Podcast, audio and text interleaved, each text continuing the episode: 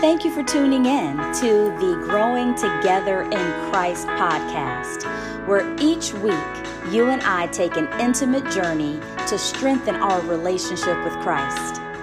Every week, the podcast is an actual video that I recorded on Facebook earlier. Therefore, if you want to see the video, head right on over to Dr. Michele White on Facebook. If not, enjoy the content here.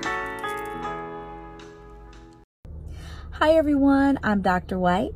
I'm excited to be back again for another week where you and I both encourage one another as we are growing together in Christ so excited that you, my listeners, and those who are watching on the various social media platforms have had lots of comments this week uh, via DM messages or you have reached out within the podcast or you've reached out within the video. I love having dialogue. I love having discussion. So please keep it going because it truly encourages me as I prepare each week to bring to you something that God has intended for me to speak. This week is no exception. This week, he has given me a huge platform for a lot of discussion with Vacation Bible School. I love VBS. VBS is going on right now in our church, and the theme is in the wild, hence my wild attire that I'm wearing right now. I love the fact that we can have an emotional fulfilling week. It can be a socially fulfilling week. It can be a physically draining week. But at the end of the week, and here we are at the end, God is glorified and lives are changed. This week, God allowed me to be the teacher for the adult class. And when I tell you that was such a blessing to be in front of people that want to learn more about Christ, it truly encouraged me. One of the stories that we talked about this week was the encounter on the water at the Sea of Galilee. Our whole week dealt with encounters of Christ, how we encounter Jesus on a daily basis. And we went back in his life and looked at various encounters the encounter at the temple when he was a 12 year old boy. We looked at the encounter at the river when John the Baptist baptized him. We looked at the encounter on the water at the Sea of Galilee. We looked at the encounter at the tomb dealing with the resurrection. And we looked at the encounter on the road when Jesus revealed himself to his disciples. But today, Right now, I want to talk to you about day three, which was the encounter on the water at the Sea of Galilee. It was a wonderful discussion that we had, and I want to share with you a little bit about what we talked about and how that applies to us today, and how that can truly encourage you as it encouraged me. So, I want you to journey with me to the Sea of Galilee. What are some important things that we need to know about the Sea of Galilee? Well, it is nestled within a mountain range. And this mountain range is around Mediterranean Sea. So we know the Sea of Galilee is approximately 4,000 feet above the Mediterranean Sea as far as sea level. What we also know is that the Sea of Galilee is prone to having turbulent conditions on the water. So if you recall, Jesus used the Sea of Galilee to teach his disciples just not once, but twice. So this second account that I'm talking about, when Jesus walks on the water and causes the winds to cease, is the one that I'm focusing on right now. And that's the second encounter that they had at the Sea of Galilee. When you think about the sea or the lake actually being prone to these turbulent conditions of storms. What I mean by that is if you look geographically at this body of water, it is 11 miles long and approximately 8 miles wide. Being nestled in a mountain range means that you're going to have cold winds coming down from the top of the mountain, colliding with the warm air that's coming off the lake. Those two things cause these turbulent waters and storms to possibly pop up at any time. Now, here's a side note. God is so amazing in his design of how he even introduces the Sea of Galilee because I know for a fact today that many of us have seas of Galilees in our life right now. Our lives in this world is prone to turbulent conditions at any time, given the sin that has entered into the world. So amazing that God uses Jesus to teach on the Sea of Galilee important things for us to know today. So going back to the Sea of Galilee, we see that the disciples' boat has journeyed approximately in the middle, about three to four miles away from shore. Why is that important? Is because they, in their own strength, are not going to be able to swim back to shore or to row back to shore, but their total reliance is going to be upon Jesus to calm the storm and cause the winds to stop. So as we're in the middle of the story, in the middle of the lake, we see that Jesus comes to them and they don't even recognize him. What do they say? They say, Is that a ghost? I love the fact that God provides additional accuracy by making this an account in multiple gospels.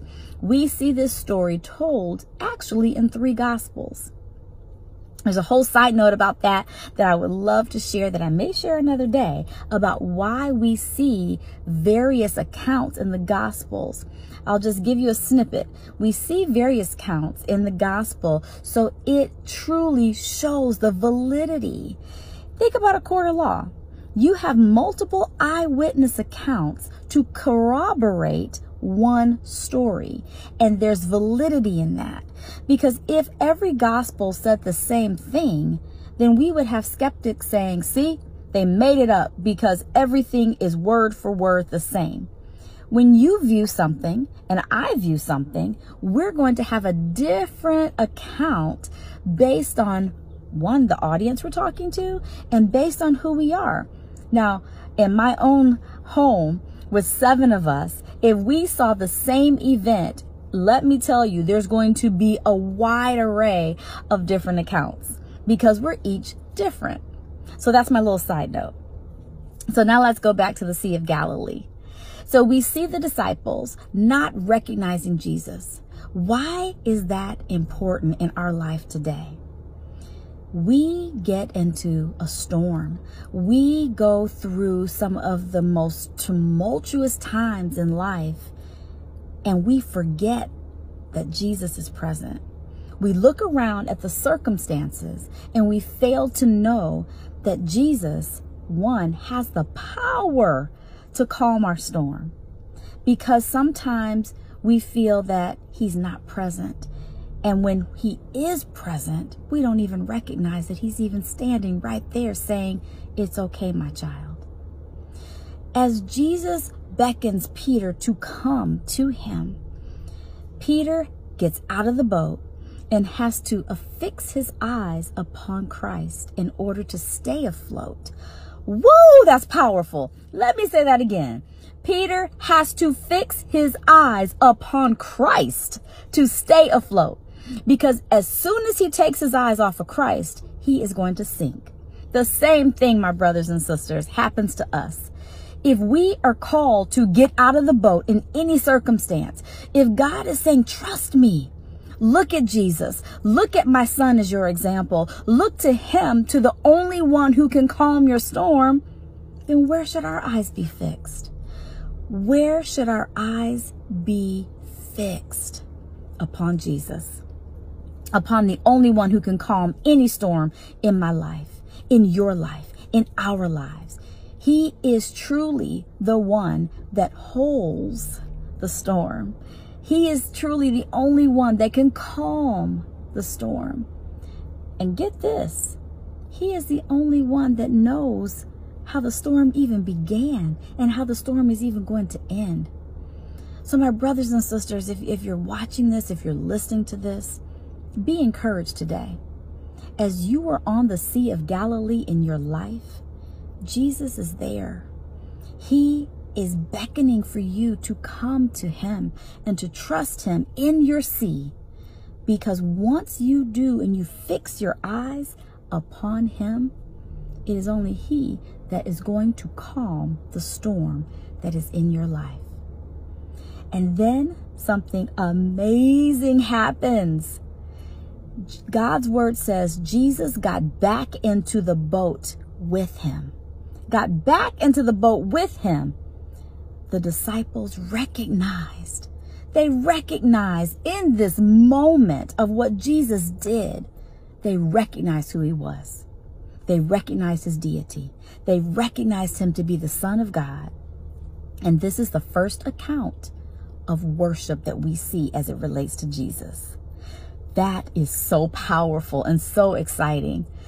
We see true worship being the recognition of who God is and recognition and praise for what he has done. Now that's worship. I want you in this moment today to take a moment to truly worship. True worship is defined by just what I said the recognition that He is the Son of God, the recognition that He is Messiah over your life, He is Messiah over your storm, and then the praise for what He has done, the praise for the fact that He is Lord over your life and He has brought you through the storm. Won't you worship Him today? While you're on the Sea of Galilee, you can still worship, even though your storm may not be over. You may be in the midst, but trust this that as you fix your eyes upon Him, the rest of the storm around you will start to not even be existent because your eyes are so locked into Him, you can't see the rest of what's going on. Be encouraged, my brothers and sisters, today. Be encouraged that if you're on the Sea of Galilee in your life, Jesus is calming your storm in his timing. And when he does, my brothers and sisters, you can rest in worship that he has brought you out. Be encouraged today. Until next time. I'm so glad that you chose to listen to today's podcast on growing together in Christ. My prayer for you is that something resonated in the podcast slash video that you will be able to implement in your life today.